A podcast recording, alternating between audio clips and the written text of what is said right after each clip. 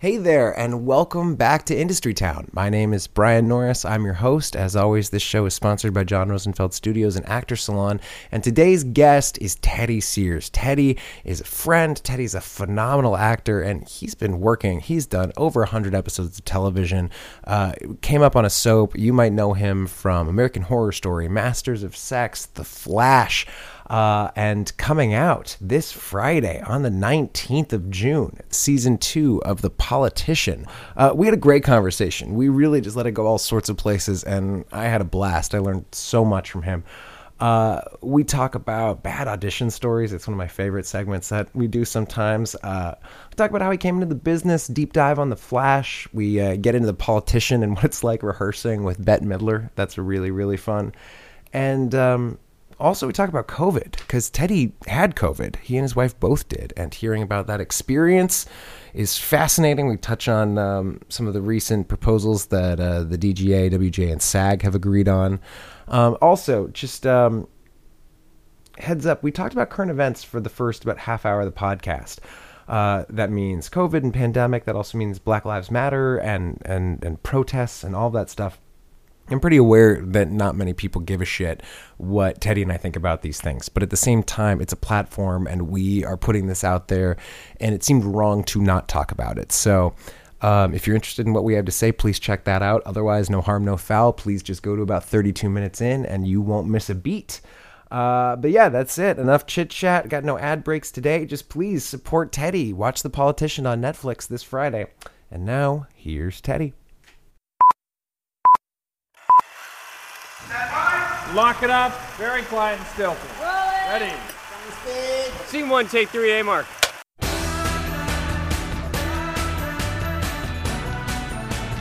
Okay, Teddy Sears, you're here. Industry Town, it's happening. Uh, it's lovely to see your face over Zoom. I'm sorry that it's not in person, but uh, welcome to the show. Thank you for being Thank here. man, thanks for wanting to talk to me. This is this is really exciting. Ever since um, you guys dropped your first one, uh, summer of of 2019, right?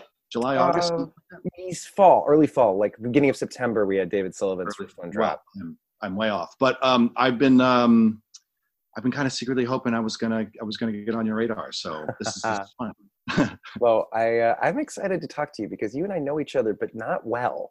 yeah, And that yeah. to me is sometimes my favorite conversation with somebody. That moment when you go from, yeah, I know you. Hi, it's good to see sure, you. right. From from like comfortable familiarity to oh, I didn't know that. Yeah, I, yeah. I had no so idea. I'm so I'm excited about that. So thank you for uh, for being here. I do want to start um, really quickly by just acknowledging the moment that we're recording in very Yeah. very quickly. Uh, I'm going to start by saying I don't think anyone gives a shit what two white guys really think about the present moment. Um, but it is going on right now, and we do have a platform. And so I guess what I wanted to ask you is what do you feel like is the role of somebody having a platform? You know we're actors. We uh, you know you're on the flash. You're on the politician. It's not like um it's not like you are on the front lines of a charitable cause necessarily or a nonprofit.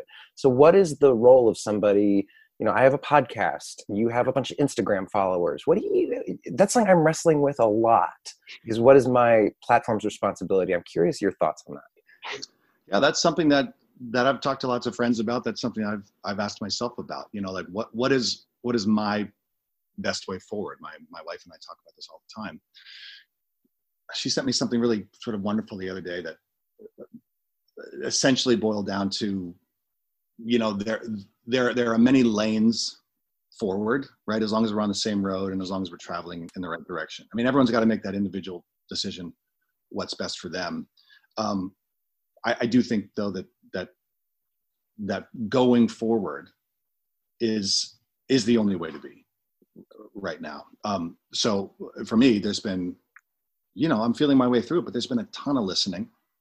There's been a ton of conversations, and um, you know, I'm committed to to taking decisive action. What that means, like what what what form it takes, is um, yeah, I'm still I'm still in early days, but I know that I'm deeply deeply committed to um to making sure that that this moment isn't just another one of those where it was like oh man yeah there was there was such excitement like, whatever happened to that you know I, I think what happens is people people just they just take their foot off the gas. And this is not a moment, you know, where where a foot can come off the gas. What so fucking ever. Um, so it's interesting. I remember listening to um, Parker Posey talk about something, and she she expressed sort of a, nothing to do with this. This was probably a year ago. Uh, uh, sort of a, a, reticence to get involved. She's like, I'm I'm an actor. I I, I want to go to set and do my work, and then I want to disappear. And I I see that. I understand that. I mean, I've I've done that. I've I've been that guy. I just don't think that that can happen anymore. You don't you don't need to, you know, shout your message from the rooftops, but but we we all, um, I mean, personally, absolutely deeply committed to to making sure that this um, this change is lasting and gets done. One thing that uh, our mutual friend and, and coach John Rosenfeld talks about that I really um, that really gives me purpose. I feel like is just that idea of tend to your own acre. You know, it's it's really easy to think that like how can I help change the world, and I and that seems so external. But I think starting with just your own life and and and and what you do on a daily basis. So for me, some of the biggest areas, along with the real simple and easy ones donating posting on social media having some tough conversations asking myself some tough questions but for me i've seen it in um, you know i'm a, I'm a teacher and i realized that i have to take a lot of ownership that uh, you know I, I, mostly have assigned white authors uh, mm-hmm. and, and, and with white leads not exclusively but i have a diverse class. Yeah. and and that's not acceptable. That that's a that's a lack of imagination on my part. That is a privilege of seeing a world that mostly looks like me. And so yeah. that's an area where i feel like okay i can i can do better there and i can help the people who are the closest in my life that i have a, a charge in helping.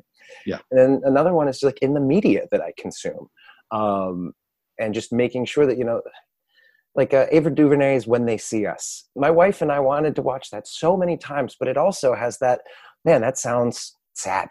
You know, we could just turn on um, Schitt's Creek. We could just turn on The Office again, and to just say, well, maybe maybe the idea of media as easy or hard is the ultimate privilege and maybe we need to just make sure to you know make our media diet a, a more diverse intake um, certainly we we uh yeah brian it's you see what's happening what's been happening in our world, the the stories that are being told now are wonderfully different than the stories that were being told five years ago. Yeah. Um, and so that's already underway. How how can storytelling reflect what's actually fucking happening?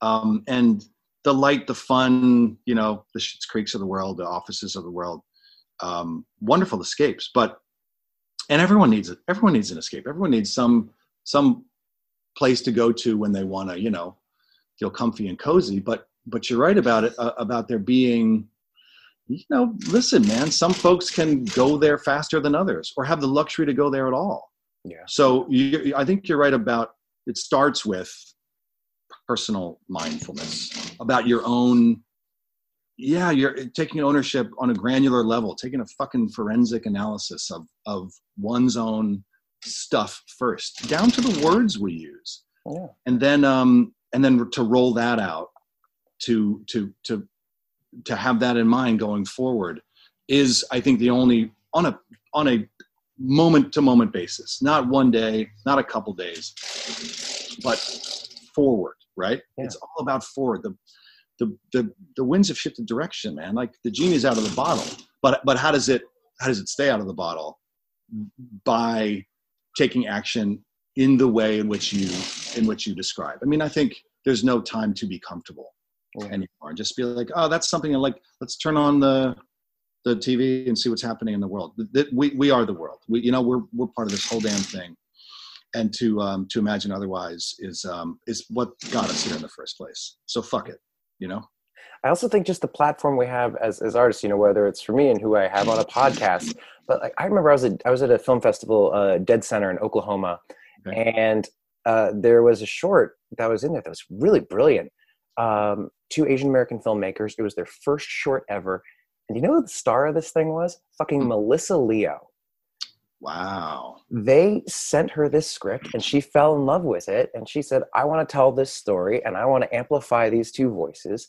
And it got them to a really wonderful festival right off the bat. And it makes me think of actors have the ability uh, with some amount of platform or name that if you find a script or a story or or or or a storyteller yeah. that you want to help that there's an ability to help them be seen on a whole other level by doing the thing that we love to do, which is tell stories, but not yeah. just always doing it for, you know, the biggest audience all the time. Sometimes it's about finding people who who uh, who are just starting out and saying, "I'm gonna I'm gonna be a part of your world."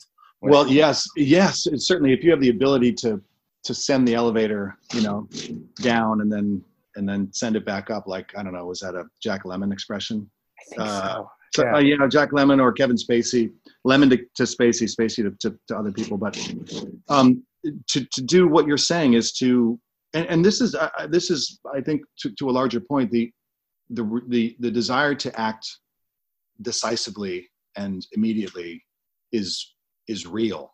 And, you know, we've done that. We, go to protests. We, we, we become one of these bodies in the streets to help, you know, make the crowds bigger um, to help send the message. Uh, but maybe a little bit of time too, and sort of, you know, sort of waiting for that.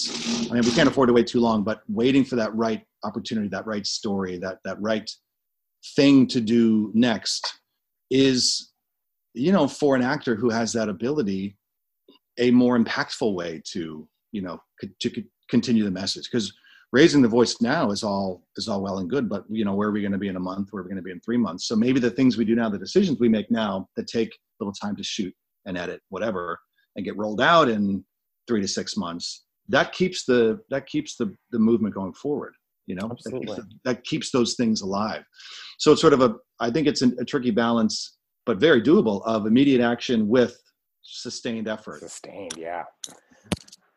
You know um I feel like we can wrap up this part because again, I don't think that we are the main people to be leading this discussion necessarily. But I will say I watched the uh, the new Chappelle. Um, it's weird to call it a stand-up special. Netflix released it last night. It's uh, it's called 846, and it's for the eight minutes and 46 seconds that that officer kneeled on Mr. Floyd's neck and murdered him.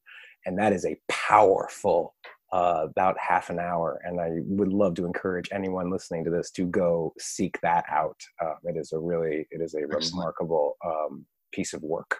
Excellent. I didn't. I didn't know he dropped a new one. Um, yeah, it dropped like last night at midnight. Uh, my wife and I were in bed, and we're like, "Oh, when did this come out?" And what's amazing, it's actually a piece of history. It is the first concert of any kind to happen in America since COVID and it was done it was recorded on june 6th so seven days ago it was done yeah. in texas at an outdoor theater everyone had to wear masks sit very far spaced apart he was distant from everyone else and that was that's going to wow. be in the history books it's a pretty Im- impressive thing so um, i hope fantastic checks that um, out. excellent man yeah, yeah. will do the uh, you know there's another thing going on right now which is covid obviously and hmm. um, and it is sad and there's a there's a lot to talk about with that but one thing i try to do with anything is look for a silver lining and the silver lining i see is i think that allows for this moment to last longer because there are fewer distractions. Yes. there are fewer there is no movie no sport no new reality television show. This is the moment. There's nothing to take our eye off of this and i and i and i hope that, that helps. Yeah well that's right. I, I think there we, we have no choice but to roll around in it no no choice. And thank god for that right? You're right. We can't distract ourselves. I think this is um this is the i hate to use the word this term perfect timing but this is the perfect timing of it that allows it to to um to to rocket forward. Uh Absolutely.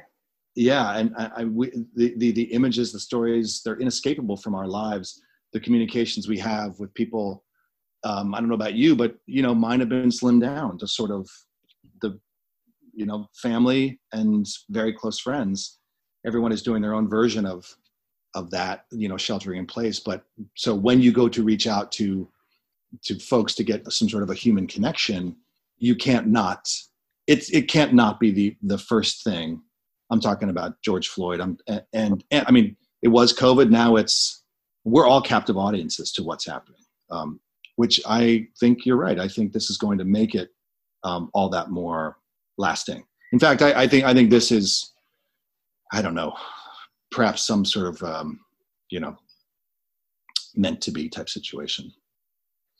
I wanted to talk to you a little bit about COVID too, because you were presumed positive, right? You and your wife. Yeah, yeah, we we were. I, I got sick. Um, I got sick in the middle of February, just after uh, just after Valentine's Day, and there was a whole week. You know, the, this is the, the network pilot season condensed into sort of the mid, four weeks in February, kind of. You know, a little in March, little in January, but for the most part, it was the month of February.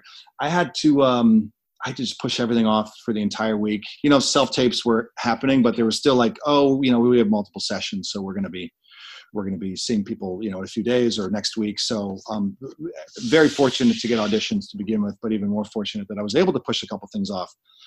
But it was um, it was so early in the process that uh, by the time I got over it, which was in the first week of March, so about three weeks in. I mean, I'd already passed it to my wife. She got it three, four days after after I did. Um, hers lasted six weeks. Oh so, um, you know, I I got I felt fine in early March. I certainly fine enough to go back to auditions, but there was no there was no social distancing. There was no masks. I mean, to to me, it was just and listen, it still could be a horrible respiratory illness that matched every every criteria, you know, uh, uh, of one that has COVID. Um, and by the time my wife was in her fifth week, she had tested negative. Like at that point, if you hadn't traveled to these four countries or come in contact with someone who was COVID positive and have traveled to these four companies, you you you couldn't get tested. So eventually, they began to relax those, but only after she tested negative for four other things: pneumonia, influenza, a couple other things. So it was like then she had to wait two weeks, and then she could go in. And you know, by the time it was number five, um, you know, there there wasn't enough virus to show up on the on the brain scrape. So uh, that's the doc- that's the nasal swab that like feels swab. like it's in the back of your throat, basically. Yeah, so yeah. Back, Which, right? by the way, you know, listen, there's lots of misinformation, but from what I've picked up, uh, and my wife's great friend is a doctor, she said, you know, it, it's you got to sort of get it in there, and you got to swab it around. You got to twist it the right way. You got to make sure you're getting what you need to get. You can't just jam it in there and take it out. And we we had a tech. It was her first her first day doing it because she was being coached to how to do it. So I'm not saying the tech necessarily did it wrong. It's possible. Uh, more likely, my wife uh, just was at the end and just didn't have the viral load. So long and short of it is her um, her physician who was monitoring us the whole time said, "Listen, we're, we're presuming you guys positive and just stay at home for a while." So that's what um, that's what we've been doing. We've we've come in contact with hardly any people uh, we did get an antibody test and we tested negative and her doctor said well not all antibody tests are ready for prime time. So basically we know nothing. We don't even know if immunity actually immunity is not conferred from, from what i understand. Long and short of it is if we had it i don't want to get it again. And if we didn't i don't want to get what i had again. So yeah. uh, you know to, to that end as things open up here and um, we, we see some cases going up in various states and Hollywood attempts to get uh, you know as early as Friday today, the twelfth. Yeah, it's t- well. This is the thing that's crazy. You know, um, right before we started talking, um, I just saw on Twitter uh, someone start to release what are they calling it? The Safe Way Forward, a joint report of the DGA, SAG-AFTRA, IATSE, and Teamsters for COVID uh, nineteen safety guidelines. Okay. And uh, I haven't gotten to read through this whole thing yet. It is long. I mean, this is a this has a lot of parts to it. I think it's 36 pages of of relatively dense stuff on it.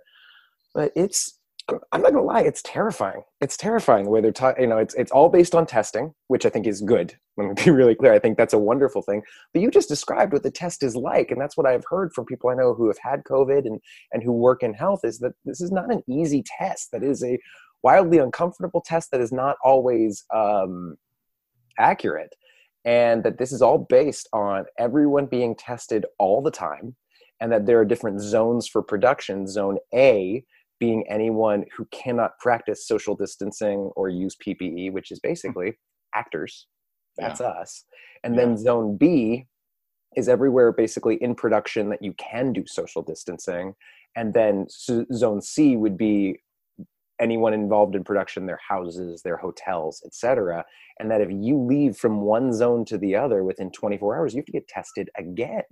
And on one hand i want to get back to work. I want us all to get back to work. I know people are hurting.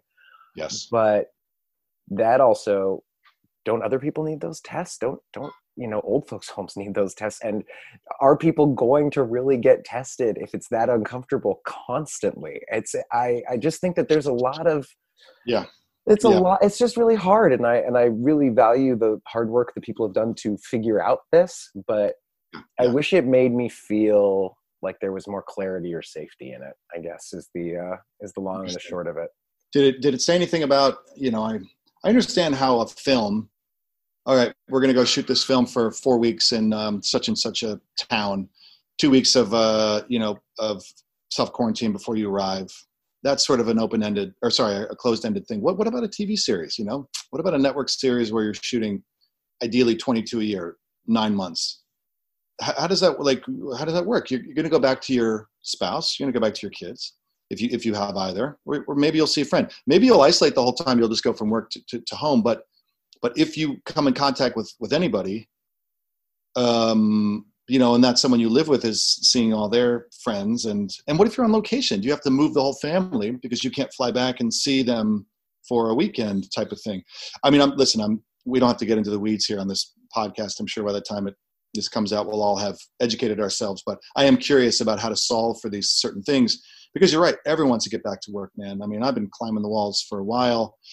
I was in Chicago shooting an NBC pilot called Ordinary Joe when all this happened and we got one day of filming in the plug was pulled and we all had to fly home. So you know there's lingering questions. Will we do that? What's that? I'm sure there's going to be rewrites because certain scenes had lots of extras and and lots of close bodies. So how's that whole thing going to work? There's i have a lot more questions than i think answers are being um, um, presented but you're right. People have been working like crazy to, to get back and I do trust that they leaned on the epidemiologist and the they looked at the science, and so my, my faith is in the hands of the of of the deciders. Um, I, I won't second guess their uh, their their you know their hard work. I am just curious. Yeah, no, no, and and I don't mean to say that I doubt what they're. It's more just that this seems like an impossible task, and I appreciate an effort towards it. But um, yeah, yeah. You know, my brother writes on New Amsterdam, and I do okay. not envy. They're in a virtual writers' room right now, how yeah. do you write a hospital show in COVID? How do you write a hospital show? Yeah. And on top of that, you know, it's it's not just how do you write the show because I mean, you write the show, but whatever season long arcs they had planned, setting up at the end of last year, do you have to just abandon all of that? Is every episode about COVID. I, do people want to watch that? That just seems really difficult. And on top of that, how do you get people who are series regulars to want to show up to work and feel safe when you know there's usually guest cast rotating in and out constantly? Yes. A hospital show has tons of extras. Um, you know, it's it's funny. We were actually shooting. Uh, I went with my brother when he shot his last episode of last season. We were there the last week of February in New York. We flew back. Yeah. The next writer got COVID on the set. I mean, I feel like we were we missed it by like a, a by a moment, and I feel very thankful and I feel. Well, that's it, it, it's funny you say that because when I flew into Chicago on um, on March 9th, and a few days prior, the Fox show Manny Coto show next was uh, John Slattery. They were wrapping the prior week, and they had someone on there. This was why they reported someone in there on their production team, a line producer. I actually I actually don't know, but so and so producer um, flew in from LA with COVID and was in the offices for two, three days and then flew back. And so there, there was, you know, oh God, we're, we've occupied their, their now vacated rooms or, or part of it, or they were, they were across the Cinespace campus in Chicago at this other building. So there were, you know, there was decontamination happening over there. And who, who did that person see? And I mean, at this point, no one really knew much of anything except there was this, this, this sense of creep you know, this thing is creeping in, and and it was wild, man. We we we knew it was coming. We felt the plug was going to get pulled, and um, you know, then Tom Hanks and Rita Wilson announced, and the NBA announced, and then 24 hours later, we were all on a plane uh, yeah. back, or it was 48 hours. I, I can't really remember.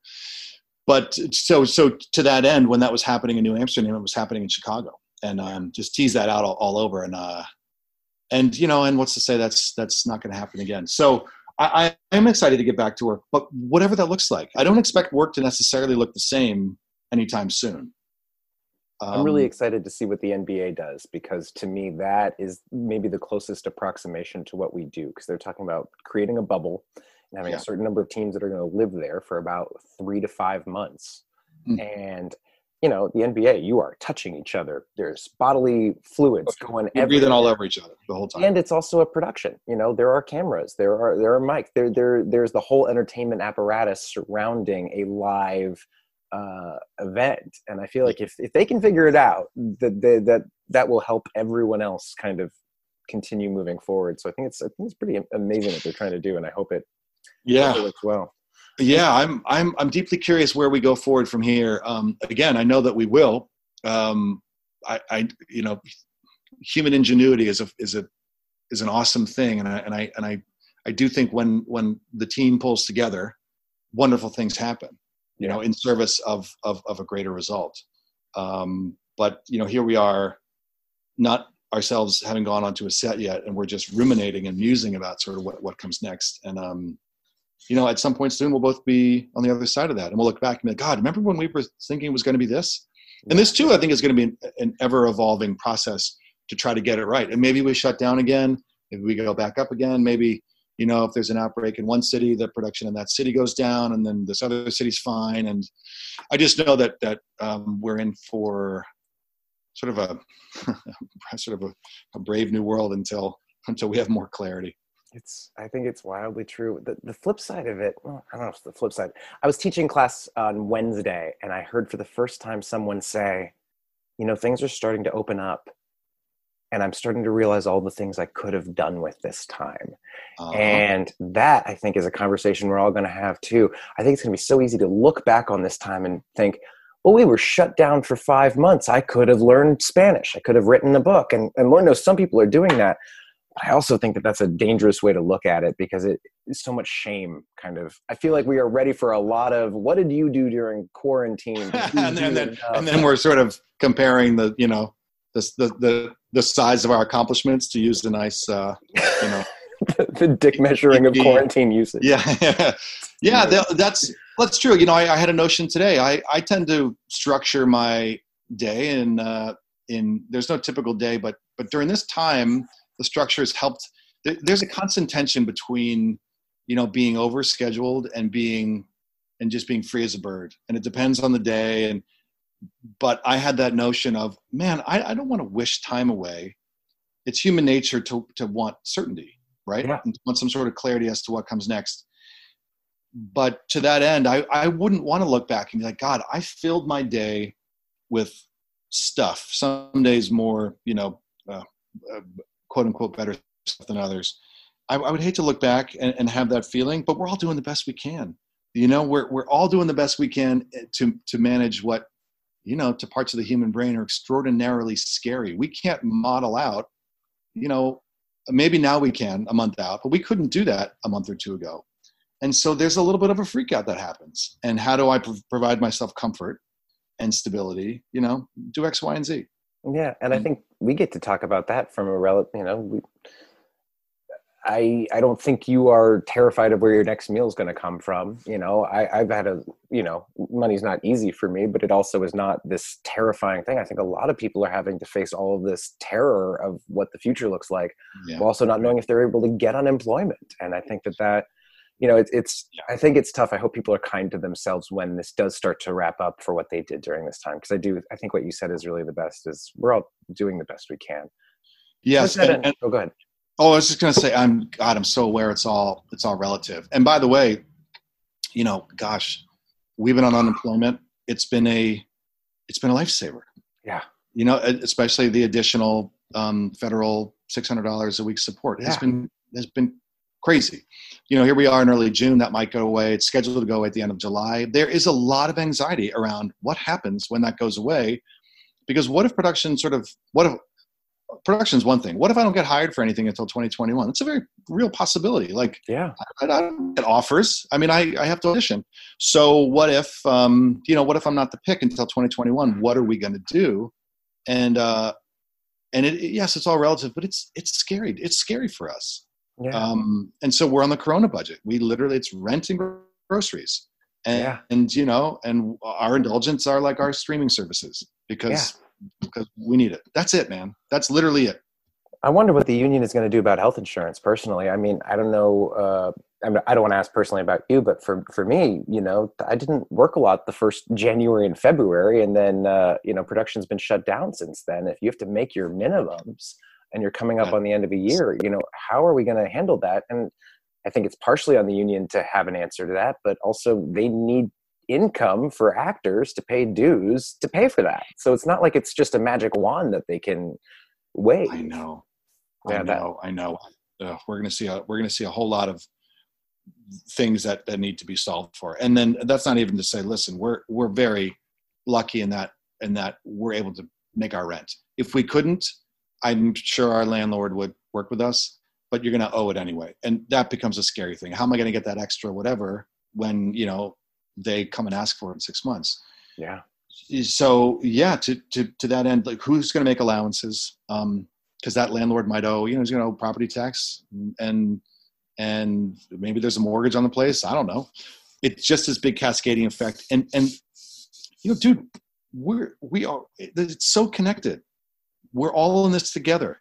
This idea to me of like the lone wolf who doesn't need anyone else is it's just not applicable. When you see how you, when you see the threads and how interconnected we all are on so many significant levels um, how can you not have empathy or a desire to be kind compassionate to be a, to be decent you know to to listen to try to find solutions. It's and we listen. We could be talking about um, the movement right now in the streets. We could be talking about how we move forward with covid. We could be talking about our field. We could be talking about anything.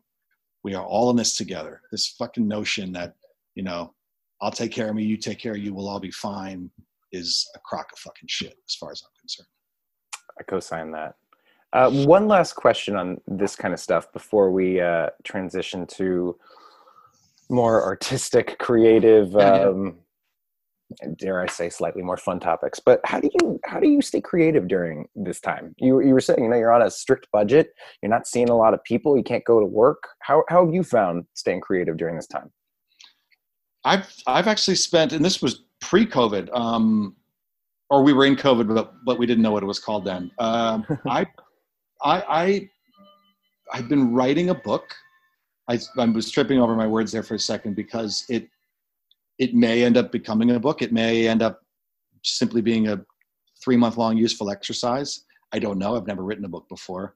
Um, I've found it to be extraordinarily uh, challenging, uh, annoying, invigorating. Um, Cathartic. like, uh, yank, cathartic. I got to yank things out of me. Uh, and and I wasn't even doing it to stay creative. I was doing it to give myself something something to do.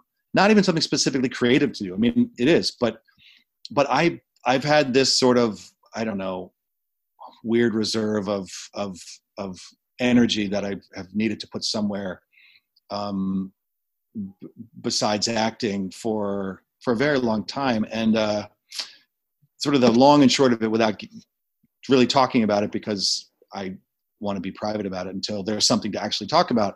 Um, I, I, my mom died about 18 months ago from from colon cancer, and uh, and she was just awesome. I mean, just one of my absolute favorite people on the planet. So it was extraordinarily trying and, and painful. I come from a great family. We all are very tight.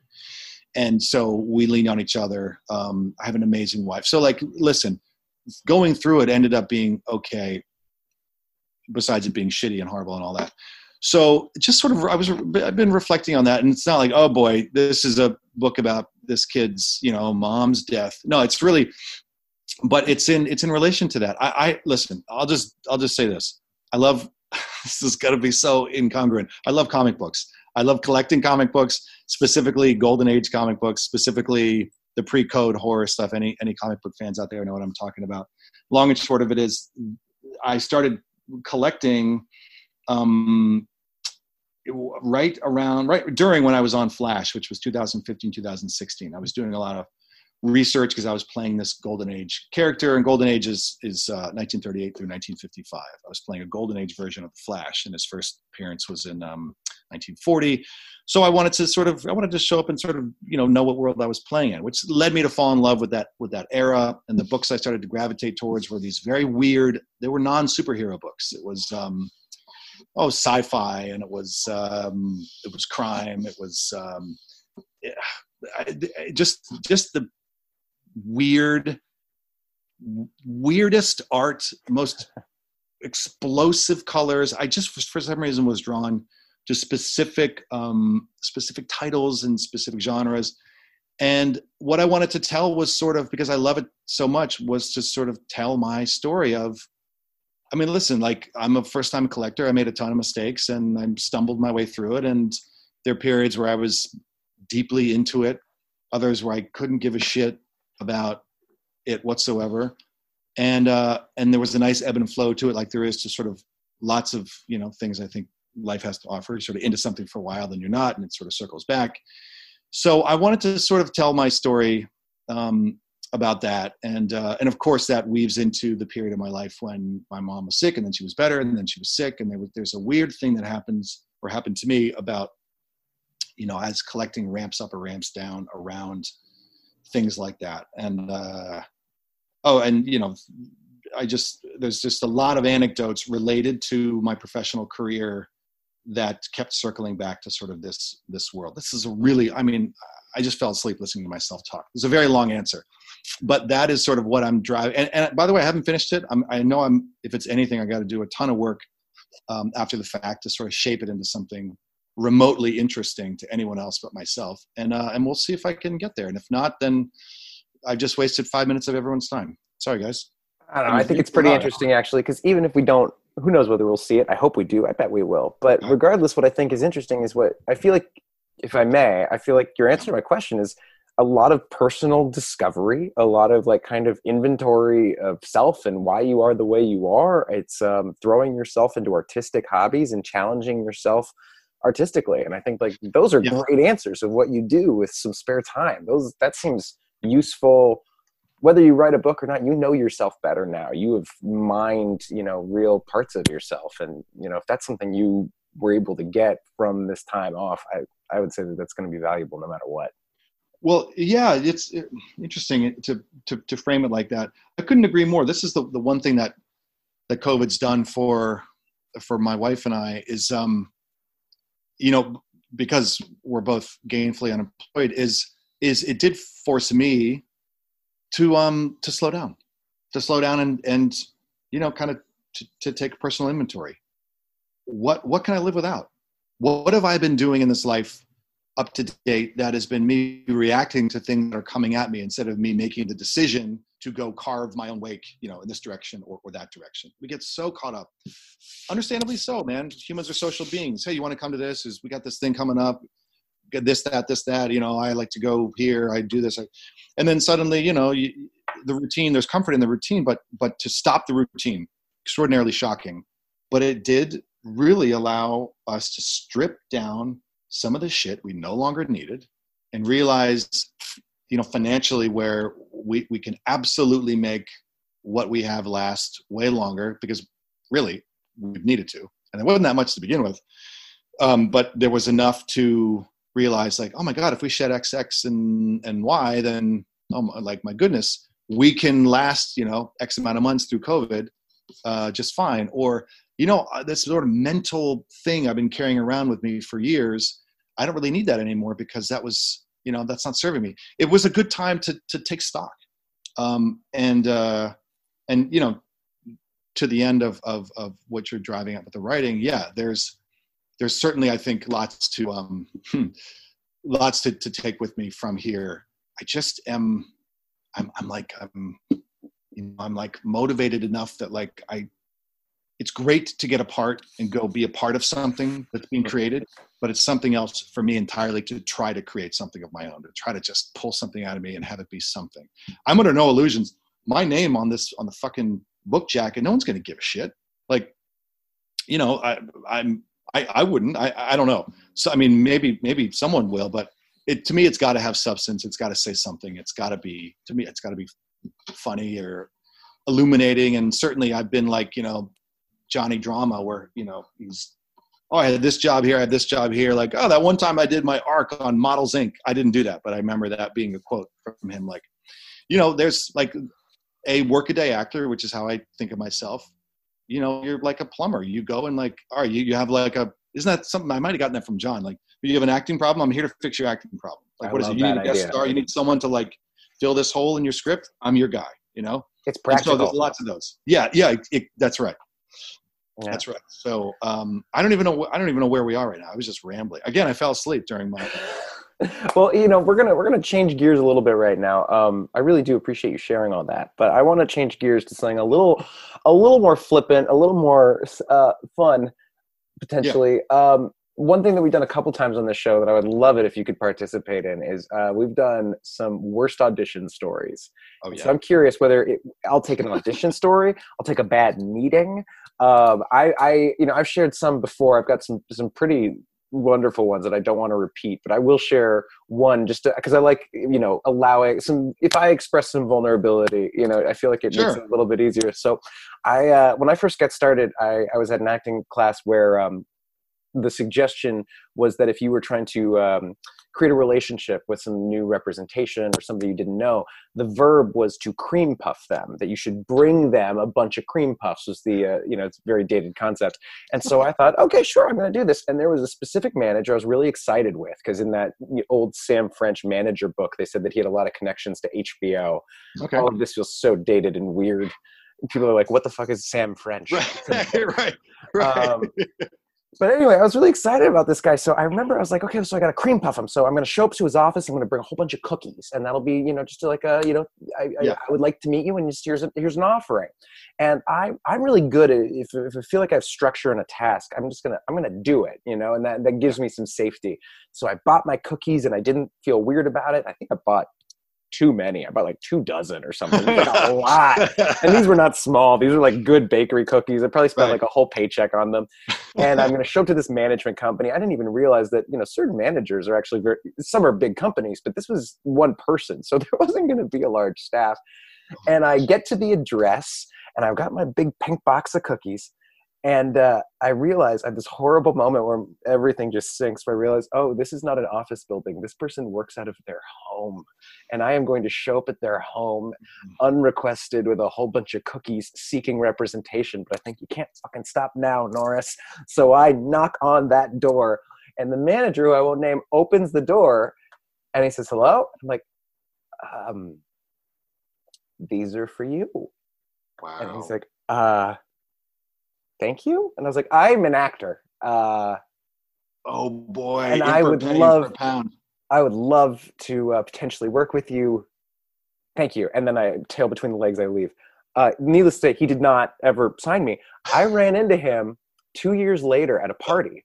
Um, and I, I, knew exactly who he was and we had a couple nice words. Uh, and i said i don't know if you know who i am but i have a funny story. And he said oh brian exactly who you are. well, impression left, right? You left exactly. the impression. It didn't amount to anything, but but uh, listen, you went for it. I think that's a, I think that's wonderful. But oh god, that that sinking feeling of um, you know, when it's an office, you can like leave it on. Leave, yeah. let, me leave it at the front. I'm just gonna disappear. Leave a card. I'm gonna disappear. I'm sure he'll call me. The home address is. uh I mean, Samuel French publish this gentleman's home address? It was his work address too. So okay. I mean, but yeah, I guess I, I he they did. They sure did. And that yellow. I mean, I even call it a book. It wasn't a book. Those manager books were yeah. like pieces of Booklet. paper stapled together. Yeah. Oh yeah. Yeah. Yeah. Yeah. Yeah. Yeah. It was. Uh, it was very very low budget. Um. I yeah. I, so I have a the the the one that really comes to mind. So I lived in New York for five years before I moved to Los Angeles, and I've been here in Los Angeles where I'm talking to you for 15 years. Um, and uh, I remember getting, I remember getting an audition. Um, I, I guess I should back up for a second. I was with a manager named Vic Ramos. Vic, Vic, uh, Vic passed away probably 12 years ago. Vic and his partner Sandy. Sandy's still my manager. So uh, the the two of them had this was off, also an office that, that was out of this gentleman's apartment. Um, you know, I, I, I would get some auditions. I, I was listen. Just the real brief story is I did about two years on One Life to Live on a soap opera. Uh, it was my first job. I remarkably got hired. Uh, I remarkably got an audition, which is even sort of weirder. But um, got hired. Spent about two years on the show. Uh, starting from under five to recurring to contract. It was unbelievable uh, run of luck. I didn't even know I wanted to be an actor until I, I got that job. We can we can go go there in a second. But so like that, then I got fired because I was terrible. I mean, truly, I was good at sort of the talk like a normal person. You can spot bad acting from a mile away. Just sort of.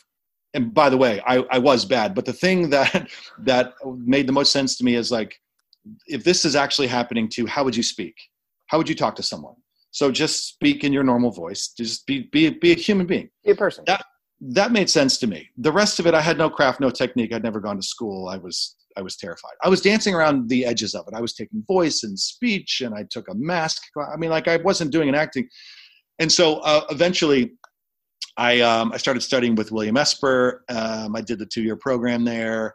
And while that was happening, just before, but then, but then during, I would get auditions. I, in New York at the time, there wasn't a lot shooting. There was The Sopranos, which I'm six four with blonde hair. I like. I'm not getting on that show. You know. Um, uh, um, let me see what uh, Law and Order was going on probably. Law, I mean, law, listen, Law and Order was the only was the only game in town yeah. for, for me. Um, Hope and Faith was a sitcom that ran for a year. Whoopi had a sitcom for a year. Uh, and so I would get like, you know, an audition every three or four weeks if I was lucky. And slowly I began to get small parts. A couple of law and orders, which helped. Um, I did get on Whoopi as waiter. I had a couple lines as a waiter. Incredible. And then, uh, so when, but like never any series regular stuff. Because, you know, pilot season, which was, that was really the only time of year to kind of get something. So I'm fast forwarding here to like 2003, 2004. Um, and uh, there was an audition for, they were adding a series regular on, I think it was JAG. And if it wasn't JAG, it was whatever like the precursor to JAG was. Or maybe it was JAG the precursor JAG's to, the precursor to NCIS. NCIS. Okay, so it was JAG. the longest running, most prolific show in history. Right. So JAG, for whatever reason, on some like off, you know, off-brand month, to to have a series regular audition, Jag's got something. I'm like, oh my god, like I could be a military guy, you know. Yeah. My grandfather was in the military, like all these things. So uh, I got the audition, and the audition was for the next day. I spent the entire day. I worked at this little. It's closed now, but this off-off Broadway theater uh, called Manhattan Theater Source on MacDougal, MacDougal and West Eighth Street. And I volunteered there, and like I was just a or like a, one of these orphans. I would just go. It was literally across the street from my apartment. I'd go there every day they had a library upstairs, the couches, they had a cafe. It was like where, you know, actors went to go spend their time because we we had nothing else going on, especially in my mid 20s, which is sort of uh, when this was happening. Long story short, Jesus, Teddy, shut the fuck up. You're doing great. Is, You're doing uh, great. I, I spent the entire day trying to find a costume for the audition because at Esper we were talking a lot about character, and I was it was brand new, but I was like, oh, you know what the character is I got to show up looking like a like a Navy guy. And so instead of bothering to learn my lines or you know having an original thought in my head, I used the Manhattan Theater source sort of like you know not status as a nonprofit to allow myself access to a massive uh, prop and costume warehouse in Brooklyn. And you know paperwork is faxed and oh i'm i'm doing a, a play here and i need naval uniforms. I mean i made up this elaborate story which took hours and hours. Finally got the approval jumped on a subway went there. I got one costume for myself. I showed up to the audition, audition the next day and it was a it was a colossal no surprise it was a colossal bomb. I mean i literally I, I, showed up dressed in a white, like a, like a white naval outfit. My wife just walked in and she's on the floor. She's never, I don't know if she knows this story. um, white naval with the brass buttons and the white suit. And I, I remember looking at the other guys in the room, like no one was dressed like me. Immediately, I'm, oh God, I'm like, oh, this, I'm so self conscious. I go in the room, I'm so bad, the pages fall out of my hand because I'm shaking so badly. No. Uh, and I don't think that office has seen me since. Um, I don't remember who. Bonnie Finnegan is that her name? I, I, don't remember who cast it back then, but that was my big lesson in in um, hey dickhead, you you you might want to put some actual time. And I don't know that, that that's the moment, but my my source of confidence when I um, audition is from when I have the the the words down cold. I won't go into an audition if I can help it and look down at the page. I think if I show up with it um, licked, then that gives me the freedom to sort of play. I've since had to give myself some freedom to not be so rigid because if I can't get it, I can't get it. That, that's what the pages are for. I can't tell you how many casting people have said, I don't care if you need to look down and read. I, I don't, it does not matter to me whatsoever. Once I got that in my head, I sort of loosened up, but, but, but I know what my, where my confidence comes from. And that's from preparation. And if I have enough time to prepare and I get the words in and out, then I can play. Then I can be free. Then I can actually, you know, um, get out of my own way. Um, and and I'll just say this to to to that end, uh, that when I when I shifted my, I mean, you have to become a professional auditioner. To me, maybe that's the wrong term, but like you got to master auditioning. It's like there's auditioning and then there's like going on set and actually shooting the thing. So one comes before the other. So I had to get that first thing right. Um, and uh, and once I shifted that mentality into making sure that like I was mastering that, trying to master that, and then not going the, to the audition to get the job, I just began to imagine I already had it. So then it takes the pressure off of going and needing to impress anybody. Um, you know, there's the thing that happens when you're doing that where you're sort of assessing. There's like a part of your mind that's looking around the room and assessing how am i doing? Am i good? Did i hit that beat? Then you're fucked if that happens. Yep. You literally have to be like you're talking to another human. You're just there you're present everything's about them. You're and so eliminating this idea of like i'm going into the room to win the job. No i'm going into the to, to the room to to be creative to act to have a conversation. I'm going to walk in i'm going to do it i'm going to leave.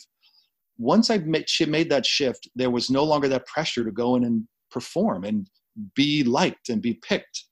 And um yeah. So uh, maybe that's the moment where i kind of you know begin to, to figure out that. maybe you know well, yeah. what you're saying is that that's the great John hamm story about mad men. I mean i don't know if it's apocryphal or not but that apparently uh, matt weiner told him uh, before the final test come in like you already have the job. Pretend oh, wow. pretend it's yours. And he mm-hmm. apparently came in with the suit with the hair. He just it, pretend it's a day on set it's just the execs need to see it. That and, is that's incredible because that's exactly right. I, I think there's something. I imagine if I'm sitting where the casting or producers are sitting, if I can pluck that person right out of the room and drop them on the set right now, if if, if they you know can confer that sort of um, you know confidence or uh, you know to me that like this person is ready to go, they're ready to go now, ready to go first. They're 7 a.m. tomorrow morning when we need them. Then um, then then why would I not try to do everything I can to sort of to, to do that? And that includes, I mean, at that point, if I'm flashing forward, you already have the job. There's no pressure to be eh, that thing. You are that thing. So just go in and be that thing. And yeah. that's that served me well. Because I don't I, I I know I've suffered in my life from wanting to use an audition to prove to myself, to the world, to the casting director that I am great you know like like that that i can be phenomenal especially coming out of school. Oh god i felt like yeah. that. Each one was like this is this is proof that someday i'll be daniel day lewis or some bullshit like that. And honestly know what no one wants to see in an audition is how great an actor you are. They want to see the person. They want somebody who's going to show up tomorrow and help them make their day and yeah. do it well and that's it. And so they don't want yeah. to see a great actor. They want to see the character. They want to see someone do the job. We're people. We want to see people be people and warts and all. And um, and I think that, that that's a great note. Like you you are a phenomenal actor. Just let me just see more of the person underneath. And that's like, oh yeah, my God. Then there's no there's no going out and proving anything. Um, but I will say this: this is an easy thing to feel when there are multiple auditions, because then you can have that luxury of being like, you know what, I'm going to experiment today. I'm going to do it this way today. Or I've had so many bad ones that I have to make a change. Um, it's an extraordinary place to you know to to be to to have to have those opportunities. So I will say like I got there I got there the hard way and I was lucky. You know, I came out to Los Angeles when I was 28. Like every pilot lead had a white 28 year old guy in there somewhere. So um, I was fortunate that I got I got enough bad auditions to realize like something's got to change because if I if I and actually the first job I got here just I'm just remembering this this is a good audition story. The first job I had here was one where I didn't spend all night before cramming. Um, the first sorry the first audition I had uh, of, of something I booked it was a show called Justice which was the Bruckheimer show that Victor Garber was on and Katherine LaNasa in 2006 and I just got to um, Rana Kress's office early, and I sat in my car for 30 minutes. And luckily, it wasn't two very long scenes, but it was enough where I could. I was like, uh, let me just let me just go and like pick it up off the page, and then I'll go in there and I'll and I'll do it. And I, I was like, oh shit! And I got hired. I was like, maybe I don't need to be so crazy about these auditions when I get them. Maybe I can just be a person. And some auditions require more time to yeah. prepare than, than others. And it's not a one size fits all you were talking just a few minutes ago about how you just you you in an ideal world you want to know all the dialogue. You really want to you want to have that down. Yeah. Yeah. Uh, i find that every day the older i get it just gets a little bit harder. Um, that my mm-hmm. brain was so elastic. I remember being a 17 year old in high school. I got to play macbeth. I was probably the youngest macbeth ever. Um, but i remember that it wasn't that hard to learn all those lines and that now that just seems like just a very daunting task. I'm curious do, what is your um, what's your method for that?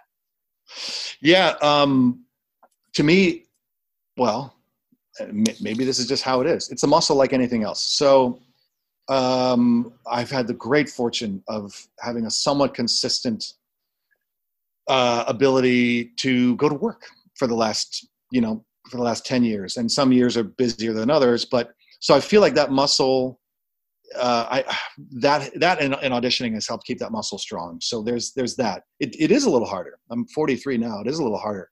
Um, I'm best in the morning. I get up early, and uh, it's like my my brain first thing in the morning is a sponge. So if I can just, I just I just do it over and over and over again. I do it over again. I do it over again. I do it over again. Is this you? Uh, do you like cover up the page? Are you doing it um, with choices or devoid of choices? Are you doing it audio lead? Do you have an assistant? Does your wife read it with you? Is there? Yeah, the, the fastest way I'll learn something is if I read with someone. Um, and so she is extraordinary in helping get to, she, she's extraordinary, extraordinary in seeing a scene, you know, seeing the shape of the scene. And here's where it takes off. And here's where, you know, you, uh, you cede control or, or now you take over or, or whatever. Um, so that tends to accelerate. If I have a day, I'll go into the corner for a while and then I'll come out and then we'll read it. If I have three days, if I have five days, if I have seven days, then I'd spend a lot of time on on it um, myself. Especially if there's if there's speeches, I got to say those speeches over and over and over again. And then this weird thing begins to happen. Like you know, thoughts begin to thread from line to line, and uh-huh. that that helps. When I was a, uh, at Bill Esper, he was always about you know learn the lines rote, learn it rote, just drill it, drill it, drill it that I find is is helpful to a degree, but if I'm not putting something behind it, I'm not saying my choices are solidified, but if I'm not putting some POV or some thing, if there's not something behind it, and exposition's tough. If you're saying it, you know, so the audience can know that the murder victim was 34 and whatever, like whatever Law and Order or CSI thing.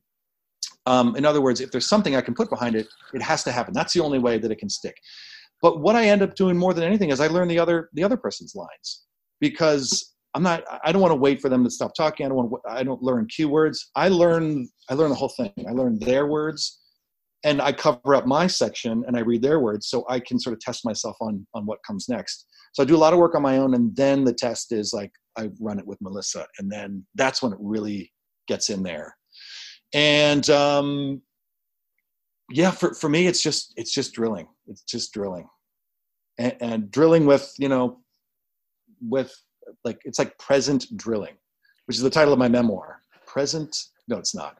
But but you know, to that end, it's uh, it, it's hard. It, sometimes it just becomes sounds and words. There's a weird thing though that happens too. If I I can pick it up, okay, I can get it, and then I can put it on tape. If I spend any more than I don't know, 10 to 30 minutes on it, this sort of weird amnesia sort of comes over me. Then I start to sort of think about the words themselves. Like, wait, did I say we there or did I say I there? And then it starts to get, I start to get in my own head. And then I had to sort of build like builds. I got to build it back up again, brick by brick, and then so it's if if it's not a cold read, I got to have some time with it because I, I will just begin to it begins to get soft. It's it's it's there, then it's not, and then it's there again. But for it to be there again, I need to I need to put the work in, um, which is exciting. That's something you know that's been hard during COVID is um, that my, my you know brain's gotten a little squishy there. I haven't had the haven't the practice. You know, I was talking to um, friend and actress Samara Weaving, and we were talking about kind of what where the work is, and who's amazing. Yeah, she's wonderful. She's a hell of an actor. Um, but it's funny just how again and again and again people are like, you know, what? How do you do it? What matters to you? And I really think that on some level, almost everyone who wants to be in this business underestimates how long it takes and how much discipline it takes to just learn your fucking lines, which will allow you to do all the work that you really want to do. I feel, like, you know, I, I, I, teach a lot of classes, and, and, and that is one of the most consistent things is people want to be doing great work while they're kind of discovering their dialogue. And it's like you need to have that so well that you can literally do other things yes. and not think about the dialogue at the same time. And that's the foundation. That's just yes. that's part one. Yes. And uh, I, I think because it's banal and mundane and kind of boring, people uh, people people don't do. That also might be um, underestimating the fact that also people are very busy. You might be working four different jobs just to make ends meet. So it's not the easiest thing to put in all that time. But no. I, I do no. think we undersell it uh, in the name of talking about great choices and things like that. Well, yeah, and, and the temptation is to go right to the words and to assume the scene. This is the first thing I learned. I mean, with John is like, was that whole crazy thing of like, wait, wait, wait. So the scene is not about the words that are on the page. Yep. What do you mean? Like I, and that that really cracked it open for me. Like, oh my God, it's all about all the other stuff you're doing. And this is also Bill Esper 101, which was like your independent activity. Independent, you've got to be doing something. You're not staring at someone unless it's one of these things where you're like, I need to get through to you, so I'm staring at you, so you hear the words that are coming out of my mouth. You're going to be doing something. You're going to be building something. You're going to be moving something. There's, I mean, talk about getting to to a set and um, and you know, you got to look around. Like, what, what, are the props? What am I doing? You know, the director is going to say, okay, guys. Uh, so I see. I think you you come here. Maybe you come in from here. Or what do you think? Like, you show us what you want the scene to be and that's when you got to come in and be like okay I, I, I got to cross here and that's the wonderful beautiful thing of working it out with another actor is like that's what you can't do in an audition is you get to set and then you're working with the props and you got to cross on this line and you need to you know you got to you got to say the line as you're hitting this place because then someone else is going to come in and there's you know that's when the, the dance happens the coordination happens which i remember i did i did an episode of this very short-lived jeff goldblum show for nbc called Raines oh, i remember and, uh, Raines yeah yeah and i think i think it went six or seven and I'm playing a hairdresser. And um, the guy who directed the episode was uh, Paul Michael Glaser from from uh, from uh, what's the one? What's the one? Uh, Starsky and Hutch. He's oh yeah, he's a great director, great actor. And you know, you know, Raines comes in and Goldblum comes in and he's asking questions about someone, and I'm you know I'm in the middle of doing something. But I didn't know that. You know, when I auditioned, I was just there talking to him. When I got to set, I was kind of lost. And he's like, "Here, shuffle this deck, shuffle this deck of cards, and I want you to get it from you know, shuffle it by suit and shuffle it by order, and then say the lines." And that made all the difference. He's like, "Cool. So now you're going to do that, and you're going to like be organizing your contacts because you have a you have a break, and you're finally, you know, this is the stuff that actors need to come in with. Because luckily, I got a director who took me out of my own head and made the scene about more than talking to Jeff Goldblum about where the murder victim was on the day. I was there. I, am not there to talk to Goldblum. I'm there to do my work. What's my work? My work is alphabetizing my contacts because I'm, uh, I'm, I'm, I'm a shitty hairdresser and I need more clients. I mean, like whatever it is, we need to come in with, we need to come in with bold ideas. Um, that's the actor's job. Learn the lines, show up on time, and have a head full of ideas. I think Tom Hanks said that in his was that the Kennedy Center? Past award season, there was yeah. some, he got some you know lifetime award, and that's what he said. And then he said, and then you have to go there, and that's the whole other thing. That's the whole other part. Yeah. You know, I was um, I did a Hulu show with Abigail Spencer, and it was really fun watching mm-hmm. her on set because it seemed like I mean, obviously she did a whole bunch of other work before she even got there, but it yeah. did seem like there were consistently two parts to the process that at least I was privy to, which was talking with the director about like what is the story we need to accomplish here Yeah. Um, but then the other piece was that very practical. What is my business going to be? And you could Yeah. see her looking around the set for what she was going to play with and exactly when it was going to happen and how she was going to imbue that activity with whatever kind of subtext or life she needed. And it was it was really clear really cool to see how it's like okay that building block is in there and then that building block is in there Yeah. and that foundation allows for all the other work that she's done and the character that she's been building Yeah. to just exist so easily and and to just see that process kind of repeat itself again and again and realize like there is method to that madness Yeah, and this is where series regulars have it have just a, an advantage over a guest actor who's just dropping in. They know the set. They know the set. They know the camera folks. They're all friends. There's no nerves. You know, you can't get it wrong. This is your world, you know, and you have the advantage of of having played the character for the previous X amount of weeks or years, and so there's this thing that percolates when you read your script because you, your brain automatically starts firing. Okay, this scene is in this room, so maybe I'm doing this. And as a guest cast, you you land and you're like, first of all, you feel like the you know the, the, the new kid in school. Everyone already Uh-huh. knows each other and they're friends with each other. But then you have this sort of notion of like, oh my god, I don't know the orientation of the set. I don't know where to come in. I, I don't even know who I am. I just got this job last night, and now it's 7 a.m. and I'm on set. So also, I will say to if there are any actors listening, like you got to be kind to yourself, and you have to know coming in that there's that sort of you know thing to reckon with but also that it's okay every single person and if it's a great set they will make you feel comfortable and make you feel like you can do no wrong and there's some sets that are like that and some sets you know that don't give a shit who you are and they're behind and they just got to go to work luckily my experience has been it's way way way fewer way fewer bad sets everyone is so grateful to have a job that um, you do find that most everyone, I, to me, is pleasant and sunny. And there, there's always, you know, the big shots who aren't, and there's the big shots who are, and you're like, you. That's just a reason you're you work all the time. You're fucking awesome, and you treat everyone kindly. Um, but but yeah, for for actors who are listening who maybe haven't gotten there yet, or um, just know that it's it's all okay. It's just sort of part of it. And now, I mean, I guest star now.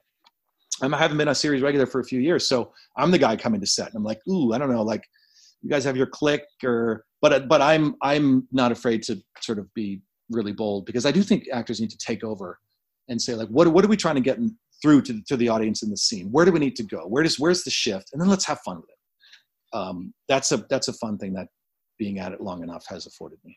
Yeah absolutely. You know i, I want to go i want to go backwards for a little Yeah, bit with you. yeah. um because uh well, i guess i'm curious you know I, how did you one thing that I, I learned is that you- you've got a degree in business management right? That, that's what you did in college. So how do you become an actor? I mean i've heard some of the actual like pragmatics once you're getting to the soap opera and to william esper but Yeah. you know were your parents creatives? Were how did you find your way and and and has that been business management degree uh, been useful for you or do you feel like that was uh, kind of just a cul-de-sac in your life No, uh, that uh, good question. My folks, uh, listen, I'm from the DC area, and no one from the DC area that I can think of outside of a guy named Kenneth Feld, who at one time ran Ringling Brothers and Barnum and Bailey Circus. You know, but that's on the business side.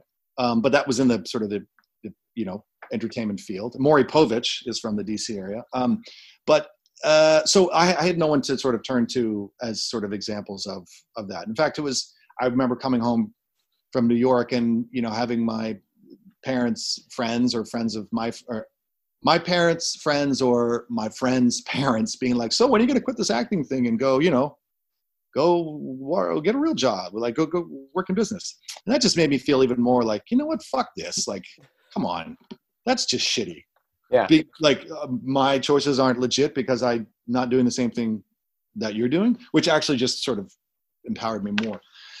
Um, my mom was a teacher. My dad was my dad was a he did a lot of things, but the last 25 years of his career, he was a director of marketing for a real estate company. Like he wasn't a realtor, he just did their ads. He wrote their copy, he placed their ads. So and he worked for J. Walter Thompson in New York um, in the mid 50s. So like he had that ad background, and he was the one first one to be really like encouraging of me acting and you know he knew the commercial world in and out from hiring talent and writing spots and stuff. And he's like listen there's this thing called residuals. And you know that i was so i had a lot of support. Um, and uh, i had friends from college who went into business. They, they they went into they were like you know i don't know they were investment bankers uh, in New York. Um, these were guys I knew from high school and some guys from college. And so when I moved to New York, because I was close to DC, and it was just a weird thing. I had a high school friend who worked for Bank of America, sent out a mass email like, "Listen, I'm getting transferred from San Francisco to New York. I, I need I need two roommates. Does anyone know anyone?" And I wrote back, I was like, "I'll take one." It was perfect timing, and um, and because this guy knew that I was acting or trying to act, and you know, I I I, I came up with six weeks worth of money, so I was like, "I'll get something in six weeks." I mean, what I got was a catering jobs. That's that's what I got. But but you know, sort of desperation, sort of being a a, a driver here. Um, you know, no, no no one was going to bail me out. No one was going to come to my rescue. I wasn't going to call my folks for money. That's that's bullshit. They put me through high school, a private private high school, and college. Like I no, this is my choice. I'm I'm going to own it. So I just I just had a friend who was uh, who was a model, and he was like, "Yo, how about and i would be lying to you if i said that that, that wasn't what i wanted to, to do too. In fact if i'm being honest with myself I, I didn't want to be an actor at all at 23 when i moved to new york. I thought the idea of like you know wearing nice clothes and standing in a fucking field for ll bean sounded like a good way to make a living. I mean it's amazing my parents were like all right buddy i you know really? But they did uh that you know there's something to be said about making your own mistakes so a friend was like listen come to new york I'll introduce you to my agent. So I found the apartment. Um, I went to New York. I, I remember taking the bus, and um, he introduced me to his agent, a modeling agent, and uh, was like, "Yeah, I'll, I'll give you a try." That modeling agent got a phone call from One Life to Live one day and was like, "Listen, we're hiring this. We need like a shirtless bartender for a Valentine's Day episode, and you know, send us send us ten of your guys." So I was one of the guys. I had no this is my this story drives my wife crazy because she's a longtime actor loved it in high school. And i was like i i i fell ass backwards into it. Um, i i remember auditioning because i thought it would make for a good story to tell my grandkids one day. Like oh i once lived in new york and i had an audition and life is funny. And uh, and i it was two it was a two page scene and i remember trying to learn it the best i could. I had no headshot. They took a polaroid of me when i was in the room. Polaroid, my wow. agent at the time wrote up a fake resume that said I studied scene study here and you know commercial classes there. And uh and I, I don't think they cared. I think it was just to legitimize getting me in the front door. So i went i auditioned and i don't know how but i got picked. Um and i went to work the next day or day after. Uh no that's not true. This was just before this was just before the christmas holiday um, I went up in November of 2000, got this job. Um, I remember calling my mom and being like, "One Life to Live." I used to watch that when you were a kid, or like when you were a baby. We put you down, and then, you know, my sister and I would go watch it. So that was extraordinarily cool. And then I remember going to set in January of 2001 and uh, and just falling in love. I loved the pace of it. I loved the. It was. I remember thinking like during blocking, like it was moving so fast. No one was slowing down to make sure that I got it. You know, not this train was they shot one episode a day and uh, and it went and i was terrified i was terrified.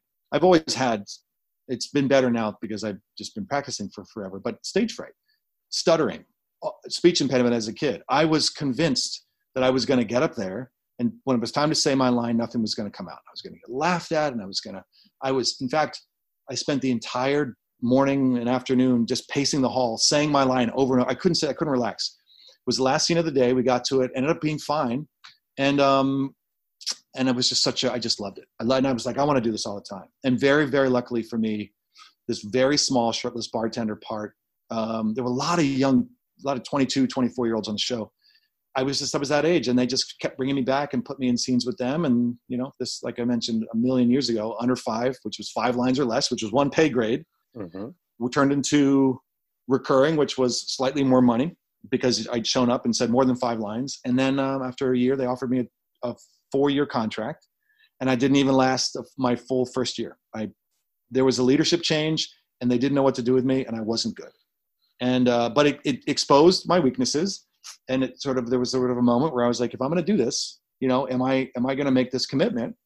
And if I'm going to make the commitment, I, I got to get some teaching. I got to get some craft. And so that's when I went to to Bill Esper and um, and when I wasn't doing that uh, in school and trying to get a Law and Order, I, I was doing TV commercials. I was very, very lucky. I mean, really wasn't this cable thing that we know of. It was like if you got a spot, nine times out of ten, it was a national network spot, which meant it was rerunning, which meant a check would show up every week, and sometimes those checks were enough to cover next month's rent, and sometimes they weren't.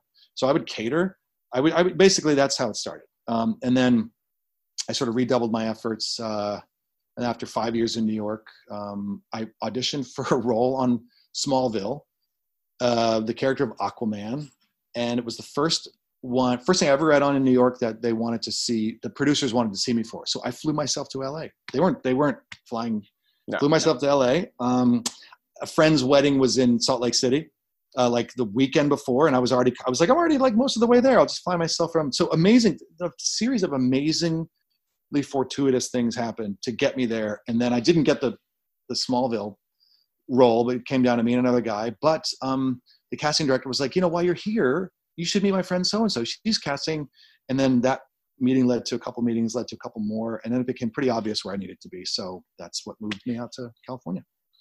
Well, it's a little weird, but that's that's how it happened. That, that seems that seems right though. It's that mix of. uh it's that mix of you got to have a little bit of luck and the, and I do feel like there's a little bit of the industry chooses us a little bit yeah. mixed with you then put in the hard work you know you, you yes. other people and that and that yeah that yeah. often is the combination you know I was I was looking at your IMDb and it's you've got well over and I'm not even including the soap you've got like well over a hundred episodes of television I mean you've you have yeah. put in the work and I'm curious do you have a favorite role that you have done? Do you have a best day out of all of those, or or does it all start to kind of meld into you know the set, that set, another set?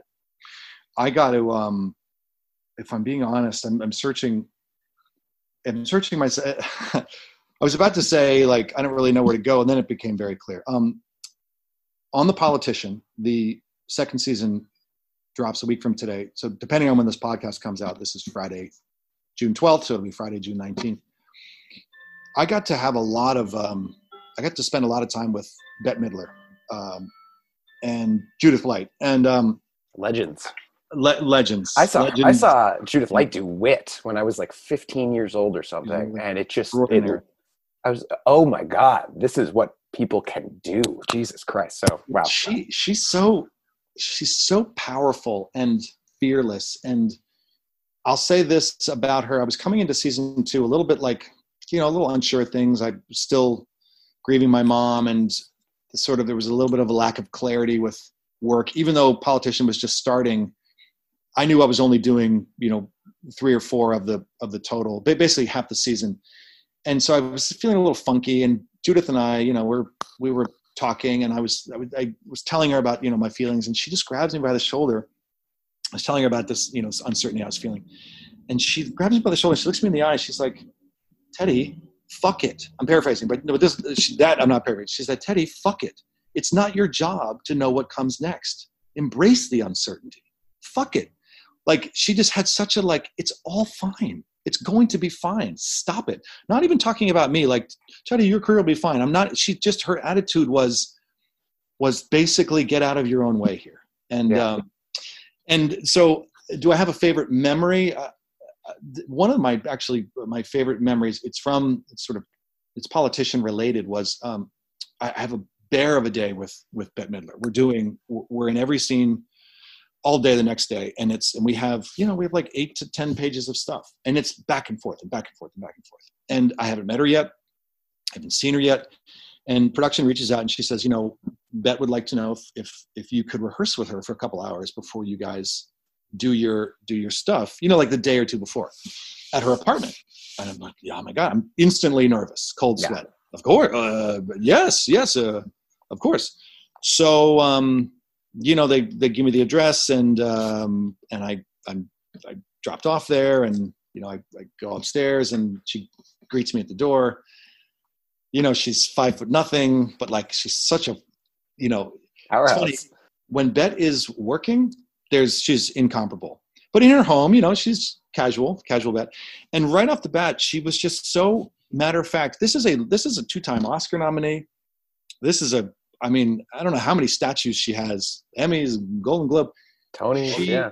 she um, right out of the gate, she's like, listen, she's like, I just just so you know, um, I I sometimes I see the camera and I freeze up. Uh, please go easy with me. I, I'm, I'm, I'm not sure, you know, I, sometimes I'm not sure about myself. She's like, I don't know how you guys do it in TV. She's like, I'm used to doing a page and a half a day and doing it over and over again and watching playback. There's no playback. Uh, basically, she's basically like, please be, be patient with me. And immediately I'm like, I'm like, you're not only a legend, but you're normal. And this stuff never goes away. If you have, you know, you have stuff about, you know, whatever your process is, getting to your ultimate you know best take it doesn't matter everyone's everyone's doing the best they can and so we spent a couple hours in her you know in her really lovely office and there was cheesecake and cappuccino served. When i think of new york i think of bette midler cappuccino and black and white cookies and, and cheesecake. Uh, so that that was extraordinary. Because i got to have a one-on-one yes but really more so because she is a she is a legend but she's a human being who is always trying to you know find her way into each scene. It was wonderful to watch her try to is, is my way in this is my way in that. And she's so musical because of her singing career that she's finding she finds the music in the scenes. And when it's well written which the show is there's a lot of music in it. And so she's constantly she's going up and she's like you know uh, going up really fast. And then she goes down real low. Like the things that she can do for effect how she uses her voice how she uses her instrument to tell the story. And then she puts on her physicality with it the way she turns. She has these like sharp edges and and these looks and she's she's just th- there's a reason why she's had a 50 year career and um, that comes to mind when i think of sort of best days or best moments or memories I still believe that she should have been nominated for a goddamn Oscar for Hocus Pocus. oh I watch Uh. her fucking work in that movie. The entire movie exists. The heightened reality exists because of her, and she has to carry everybody in that. great point. And the the level of commitment you see out of her in that movie is um to to what you're talking about you're absolutely right. She carries the whole thing. She's so i mean and this is a woman who you know admittedly she's like i, I don't really know if if any of this is any good.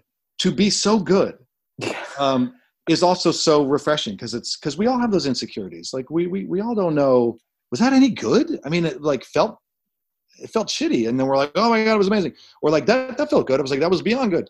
So but yeah that that film she's so she's so committed. She's so rapid fire. How she uses her eyes um how she uses her her body. Oh incredible. Yeah. Incredible. You know, I want to ask you a little bit about The Flash because um, Yes. I have some friends who love that show. Um, To ask you specifically about, um, I mean, I think we're okay to do spoilers from season two. I hope yeah, so. Um, but there's the scene where you where where you kill the Flash's dad, and I, I first have to say that he will always be Dawson Leery's dad to me, just because of when yeah, I grew yeah, up. yeah, yeah. Um, but you know, uh, but. I'm I'm curious about stepping into a scene like that because obviously very heightened emotions. Yeah. Um, and on a show like that, I imagine that even if they're going to carve out time for that, they they gotta they gotta move move move because they're on a network TV schedule. Um, but that is such classic villain stuff. You know, that's that's that's character origin shit that you are helping create for for the Flash. I'm just wondering, how do you step into something that I feel like is so classic, that is, um, you know, it almost feels archetypal. Um, and to both honor the archetypes that are there while actually breathing real fucking life into it.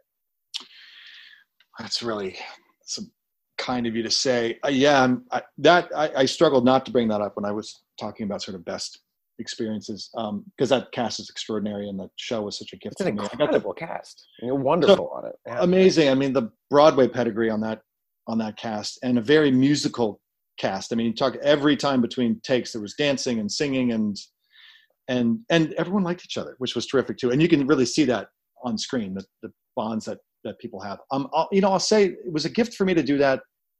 Gift even sounds hokey, but I mean, listen, I got to play two different um, two different characters. I started off as this, you know, golden age sort of aw shucks, you know, square jawed, you know, all American sort of hero doing good and doing right. And I that I was a lot closer to me in my real life, the Jay Garrick character. And then you have this Hunter Zolomon slash Zoom character who is, you know, diabolical and treacherous and and um, you know, with a deep sociopathy and obsession with Barry Allen. And and I haven't really brought myself to watch any of that.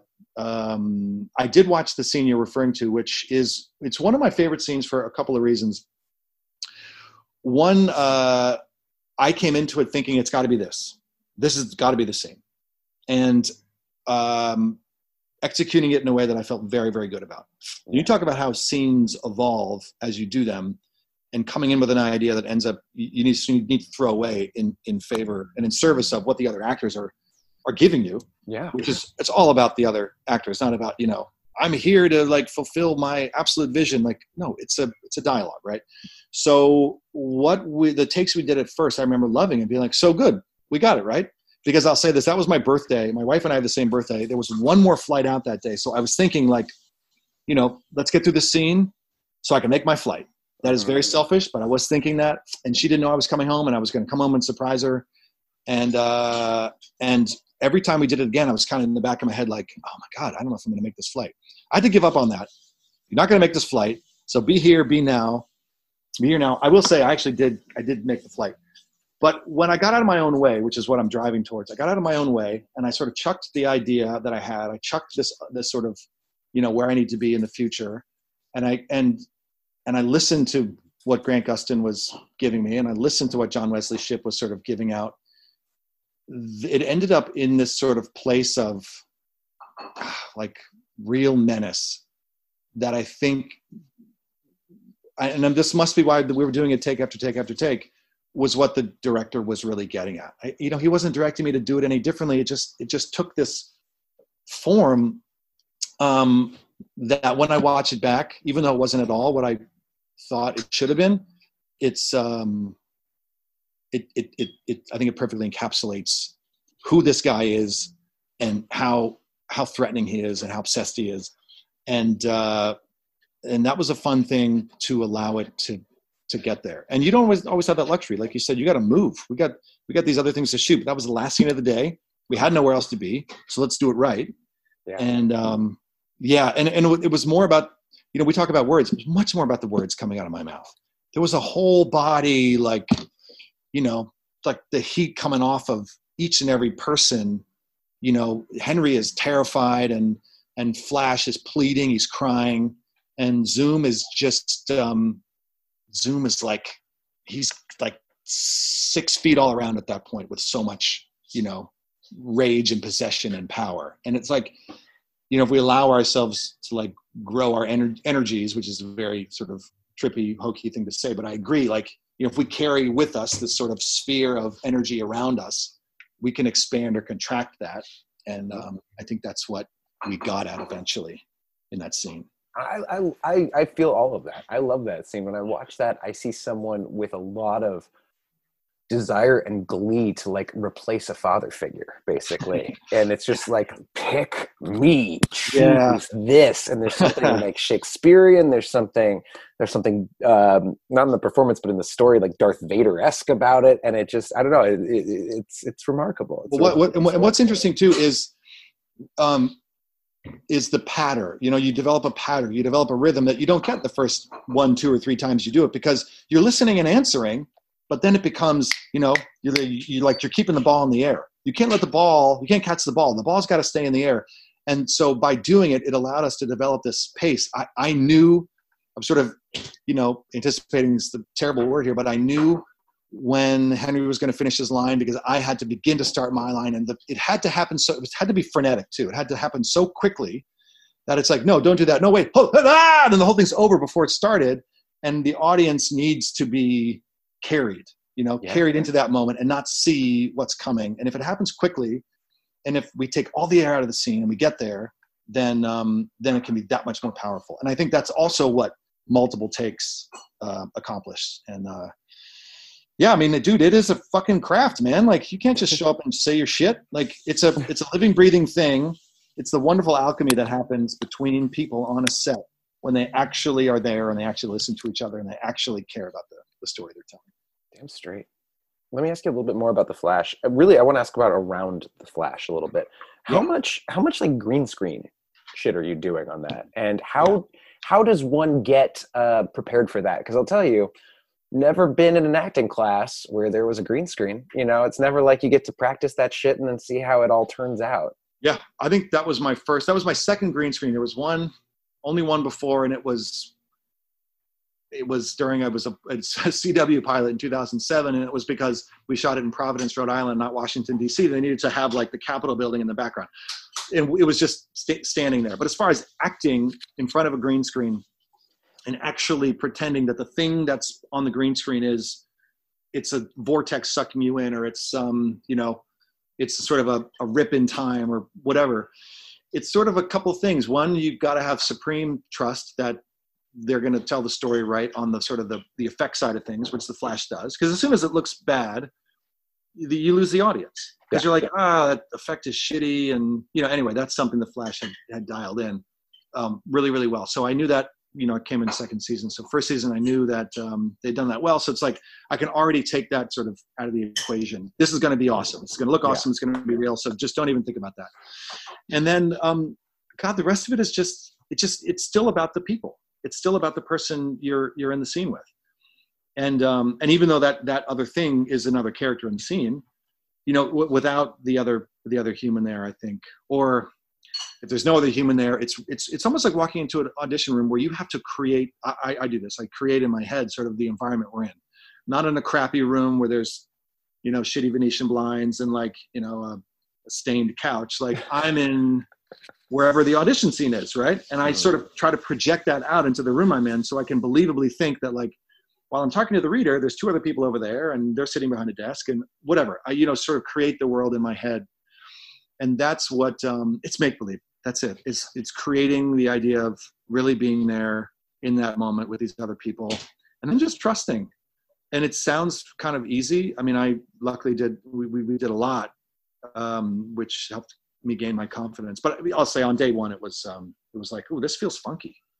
Well, this I mean, let me add in because I'm talking about green screen. That stuff is super interesting, but also like I remember seeing scenes where you guys must have had shit all over you too, just to allow for the effects of the like the the, the streaks of light going through and the mask and all. Like, yeah.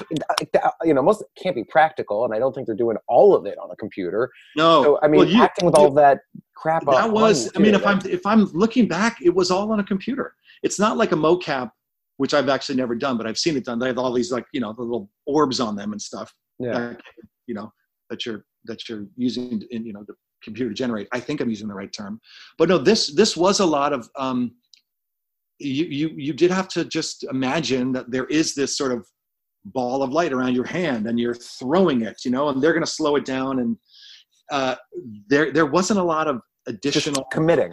It, it was that... just committing. It was just committing.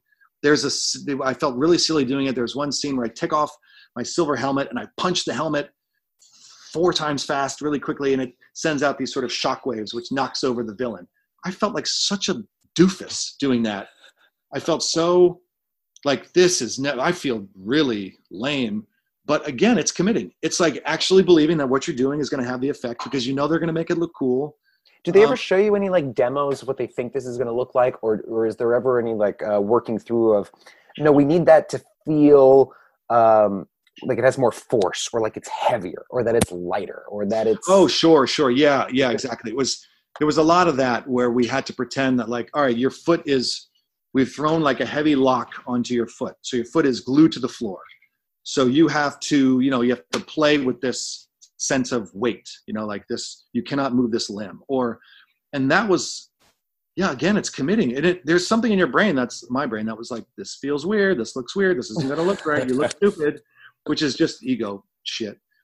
But um, but that's why having the right set in the Flash is one of them where everyone's invested. Yeah. And uh, and and we're all playing together, and you know you can't do any wrong because while they might make fun of you, which they did to me constantly, they, it's it, it's it's it's not because you know the um the effort was lacking. It's just because they they love to tease. Uh, yeah, it's committing. Yeah, that's amazing. Okay. Yeah. Um, talk to me a little bit about the world around the Flash, because I mean, show and not even Flash specifically, but doing a show like that, you know how um, how necessary is like the convention world? Um, and how like are you invited into that? Do you choose to do that? Is that a full-time job? You know is that the convention world is one of the one of the more favorite things uh, unexpected things for me to come out of my time on the flash. Um, i love it there's nothing like connecting one-on-one. Funnily enough covid has sort of turned the convention world into sort of a virtual you know you can kind of have these sort of virtual q and a's and um, people can pay for one-on-one time with you or like give them a shout out type of thing. To me it doesn't replace the the oh god fans want a hug they want a high five they want an autograph. It's a tremendous way to connect. I mean and, and every time i've done it um it's it's it's affirming in in a way that you know i, I kind of never thought about when i began acting professionally is that people people really care they they love the character that was portrayed or they hate the character that was portrayed, it left an impact. Being a part of the Flash is something that um, I tend to see a lot of families have gravitated towards because it's sort of there's no blood. It's something that parents can watch with their kids, and kids have grown up watching it. You know, the seventh season's about to start. Um, it's a great way too to connect with other actors who have been sort of some.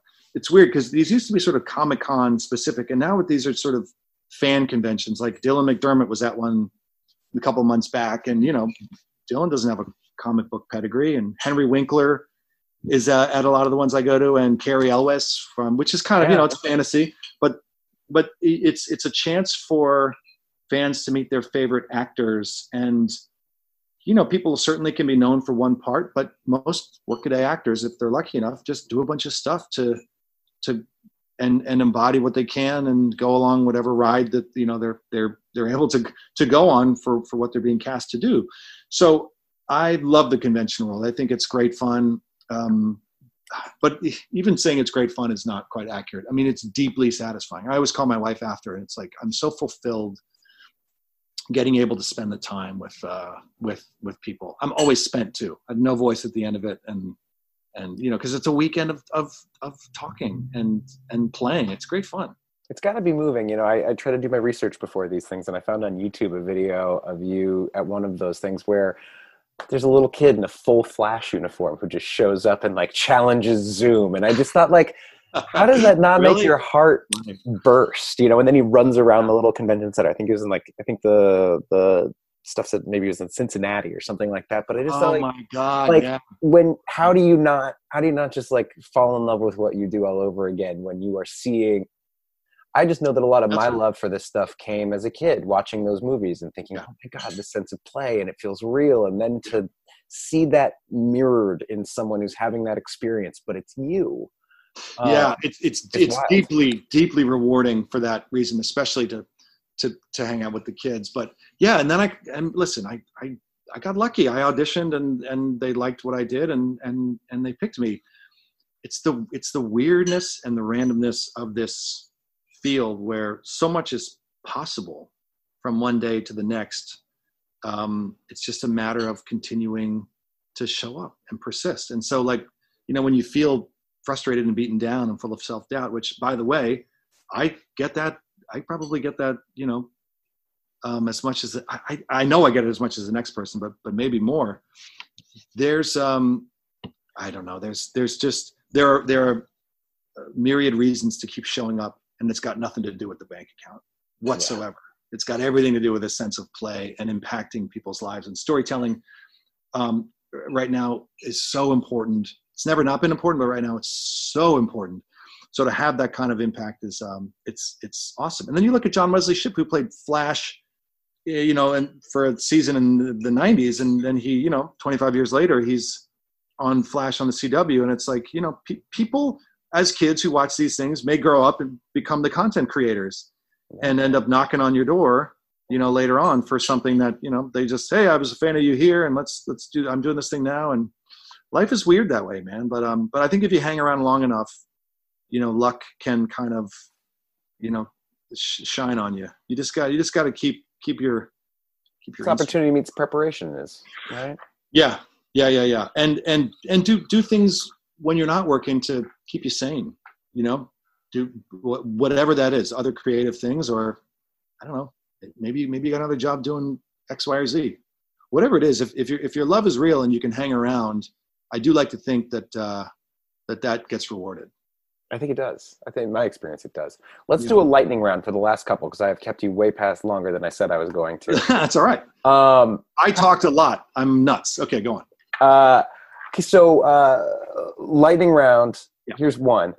Um, the uh, the convention game, the premiere game, the the walking the red carpet game. You know, like uh, it's if you look if you look you or anyone who's kind of worked like you up on YouTube, there's a lot of you getting your picture taken, you're walking down those things.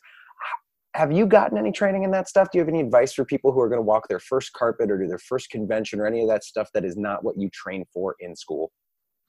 I'll say I'll, I'll handle both separately. The carpet stuff, zero training. I'm, I know that you like one can be media trained it's always awkward. It's very weird, especially when you stand there, you know, in front of the background with all the sponsors, and uh-huh. you know, it's sort of facing a, a sort of a, a, shooting gallery.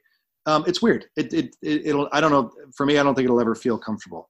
Uh, what I try to do is sort of remember why I'm there and sort of being proud of that. But that usually doesn't work. I I like literally go I like black out for for you know because it's because it's listen it's stressful. Um, um, also, I'll just say, but ultimately, there's so many. Well, when things were happening, there's so many of these on any given night, and it's it's not it's not the big deal you, think it is. You're there. Hopefully, you're there because you know you're in the thing. Um, so you you have that sort of sense of pride. Uh, but no, for me, it has not gotten easier. I try to avoid those at all costs, and um, and I don't like leaving the house too much if I don't have to. So, uh, and on the convention side, though, that I'll jump on a plane for in a second because they're they're so rewarding. I was terrified the first time I went, and um, Robbie Amell, who was on the Flash before me, uh, he and I met. Um, we did a movie called Nine Lives, and I was in it for a few scenes, and Robbie's in it for the whole movie. We sat next to each other at the table read, and we talked because I knew he was on Flash, and we stayed in touch. And I reached out to him when I got my first opportunity. And, and I said, you know, how do you feel about this? Should I do them? And Robbie's like, first one, I was terrified. I was terrified. I didn't like it. And ever since then, I, I, I, I fell in love and I, you know, they're, they're, I love them. So that was kind of my experience too. Going into it, I was petrified. I didn't, you know, I didn't, I'm not great one-on-one. I'm, I'm, I'm an introvert. Uh, and, um, but once I saw the genuine sort of, I don't know, the genuine sort of love and, and affection for the work I was doing, I was like, well, this is great. This is great. Like we get a chance to talk. So that I can only say for me, it got better. And, um, and now I, I just, there's, I just love it. I, I love every second of it. I've probably said that too much. Advice would be the thing that people are showing up to see always and forever will be you and what you have to offer. So um, if that's your own awkwardness, well, then be awkward. I'm awkward. Uh, this is weird. I don't know what to do. Like, embrace that stuff. Don't be anyone you're not. I mean, authenticity, authenticity uh, and vulnerability. But we, we think of authenticity uh, typically as like in a positive way. Oh, I'm authentically bold, or I'm authentically, you know, wear wild clothing. It's like no one, it were not not no one. It's more difficult to own your your authentic shyness. Yeah. Um, or maybe I haven't up to this point, but I, I try to. Yes, I'm not I'm not adept at this, this, or this, and I might as well just own it. Maybe it'll get better, but certainly don't want to pretend it's not there. That's that's phony. That's bullshit. I like that. Yeah. Uh, keeping the lightning round going. Yes. Uh, self tapes. Mm. I remember you telling me at one point that you don't like watching your own work. So how do you uh, how do you handle that? Because self tapes to me, you know, you get infinite you get infinite takes. You got to watch it. You got to upload it. You got to decide whether that's a take or a different one. you got to go back in. Yeah, um, self tapes. I would say yes. While I don't like watching my own work, um, and it's more specifically because I, I I don't know. I can be hard on myself, but I also, for me, the joy is is in the doing versus in the consuming of the doing. So, but yes, the brass taxes. You have to know if your take is good. and You have to send it in. Uh, I lean on my wife a lot, um, but I also sort of have a sense when I watch it back of, uh, you know, if I'm if I'm hitting certain beats or if I'm if honestly if I'm believably in the world that's sort of you know half the battle to me and uh, the good thing about self tapes is the tape tape tape you can do it a bunch of times some of the the last two jobs i got actually chicago fire uh, a nice arc on that and then politician i only had the luxury of like being able to do it twice. So I was like, I got to send the best of the two. I can't overthink this. I'm out of time, and um, so that that also works too. Getting out of your own way.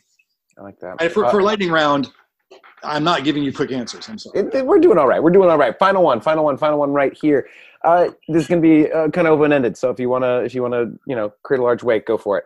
Okay. Um, what's your, what advice do you have for actors that you feel like is maybe not the thing everyone's hearing out of school? I think everyone knows to like get in a class, right?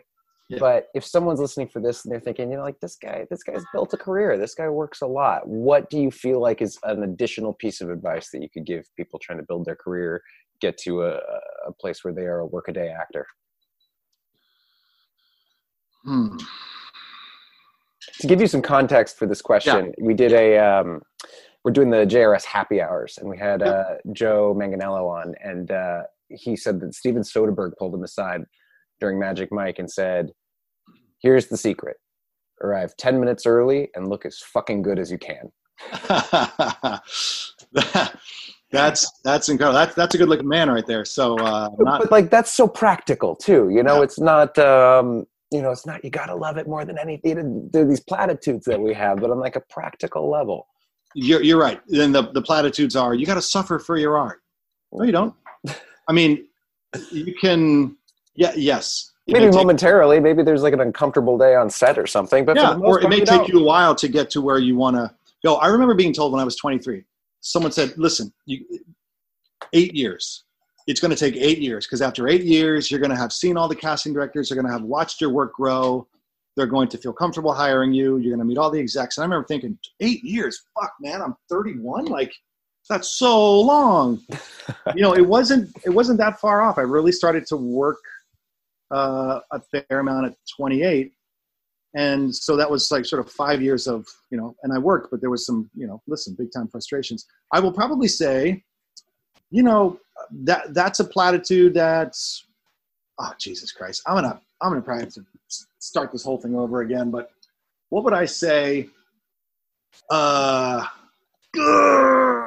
we're gonna have to edit this from i'm gonna have to start brian all over again. Man i'm trying to think what's what are the things that they don't teach in school? Like what what sort of practical applications going forward? Okay i'm going to start my answer here.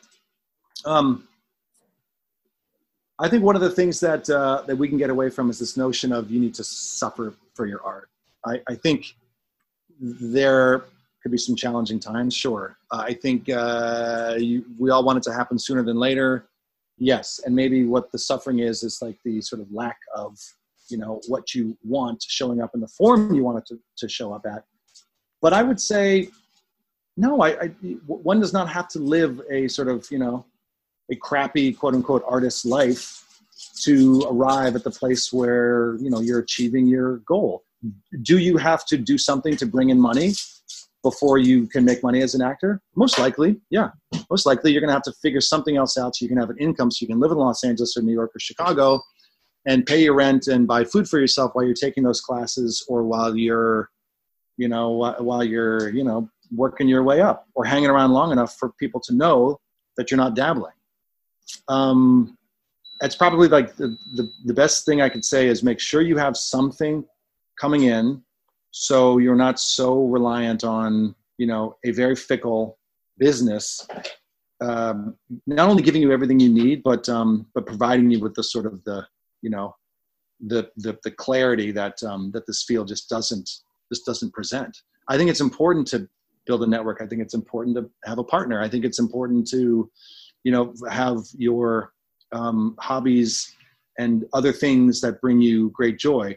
I don't think that uh, that you know those things should I guess I'm trying to say if those things replace your love of acting, if the thing that got you excited to act in the first place goes away, well then you know, listen, life, then then then you know you can pivot. But Um, evolve.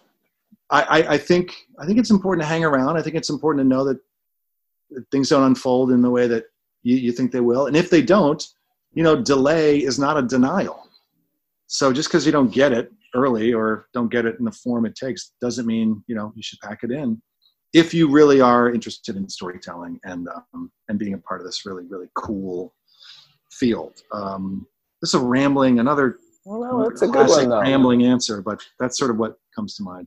No, I like it. Um, I think we're going to wrap up there, Teddy. Yeah. Thank you so much. I'm so glad you and your wife are healthy again. And um, yeah, and everybody, please uh, check out the Politician season two, dropping uh, Friday. What what is the date on that going to be? Is Friday it the nineteenth of June. Yeah, Friday the 19th of June on Netflix. Check it out. Support Teddy. Support everyone who made that show. Watch him work with Judith Light and Bette Midler. And uh, think about uh, black and white cookies and cappuccinos and cheesecake. yeah, right. Uh, can't imagine a better day. Uh, Teddy, thank you again. It's been an absolute pleasure. And uh, I hope to talk to you again soon. Brian, thank you very very much, man. I appreciate the opportunity.